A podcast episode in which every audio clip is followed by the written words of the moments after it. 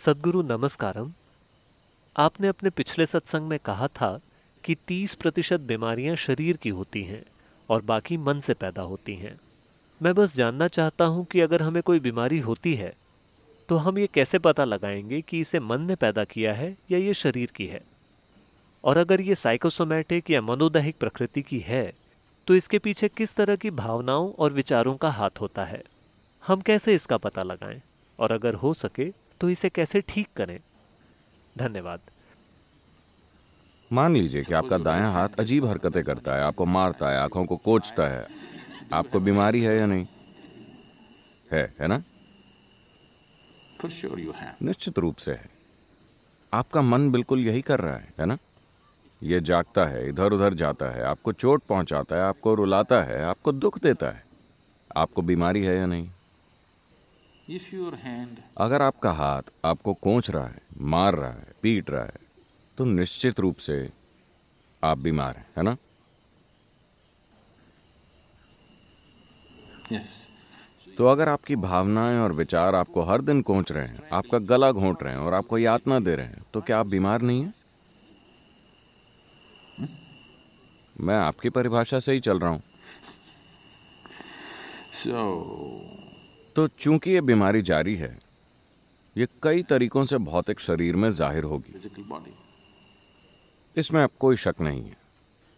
हर विचार मन के स्तर पर होने वाला हर स्पंदन आप कैसे स्पंदन पैदा करते हैं उसके अनुसार पूरी केमिस्ट्री में बदलाव आ रहा है। ये सब नापा जा चुका है। अभी अगर आप शेर के बारे में सोचें आपकी केमिस्ट्री एक तरह की हो जाती है रासायनिक बदलाव आते हैं। आप फूलों के बारे में सोचिए, एक दूसरी तरह का रासायनिक बदलाव होता है। इसे नापा जा चुका है। तो हर विचार के साथ, अगर पूरी केमिस्ट्री बदलाव से गुजरती है, अगर आपका मन ऐसी हालत में है तो आप जानते हैं कि आप किस तरह का सूप तैयार कर रहे हैं। आप एक घटिया सूप हैं। सिर्फ़ घटिया ही नहीं, जहरीला भी। अगर आप इस जहरीले सूप में हर दिन डूबे रहते हैं तो खुशहाली कैसे मिलेगी? ये वैसे नहीं आएगी।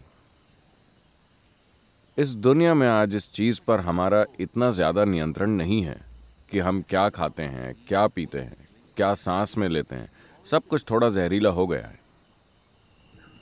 Modern societies आधुनिक समाज मानने लगे हैं कि बीमारी और विकार एक प्राकृतिक प्रक्रिया है जो एक गंभीर गलती है।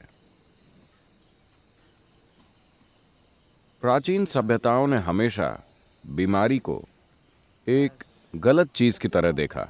एक इंसान को ऐसा नहीं होना चाहिए। एक इंसान को बीमारी की किसी भी हालत में नहीं होना चाहिए, क्योंकि बीमारी यानी बुनियादी तौर पर कुछ गलत है। लेकिन आधुनिक समाज मानने लगा है कि ये सामान्य है, क्योंकि ऐसा एक पूरा उद्योग है जो आपकी वजह से फल फूल रहा है। बहुत बड़ा उद्योग।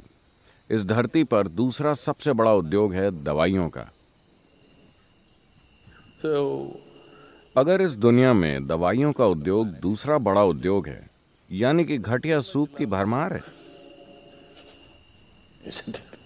आपको हर दिन इसमें कुछ ना कुछ डालना होता है ताकि नहीं अगर आप चाहें तो हम इसे बड़े शानदार सूप में बदल सकते हैं। Chemistry. केमिस्ट्री बहुत शानदार अवस्था में है आनंदमय होना स्वाभाविक है। अगर आप ऐसा करते हैं तो यकीन कीजिए, धरती से सत्तर प्रतिशत बीमारियाँ गायब हो जाएँगी। बाकी बची तीस प्रतिशत कई बाहरी कारण होते हैं, जो हमेशा काबू में नहीं होते। आप उन्हें काबू नहीं कर सकते, सिर्फ़ कुछ हद तक। तो अगर आप लगातार अपने भीतर बुरी केमिस्ट्री पैदा कर रहे हैं तो आपके भीतर के जीवन को कैसे पता चलेगा कि आप खुशहाली चाह रहे हैं? कैसे? यह अन्याय है। आपके भीतर का जीवन सोचता है। इसे बीमारियाँ पसंद है और वो आपको दे देता है। Yes. अगर आप अपने सिस्टम को जहरीला बना रहे हैं भीतर से जिसके लिए ठोस सबूत मौजूद है कि हर विचार और भावना के साथ आपके शरीर की रासायनिक संरचना बदल रही है अगर आप अपने भीतर जहर पैदा कर रहे हैं और आप अच्छे से जीना चाहते हैं ये कैसे होगा? जीवन ऐसे काम नहीं करता। जब तक आप सही चीज़ें नहीं करते, आपके साथ सही चीज़ें नहीं होंगी।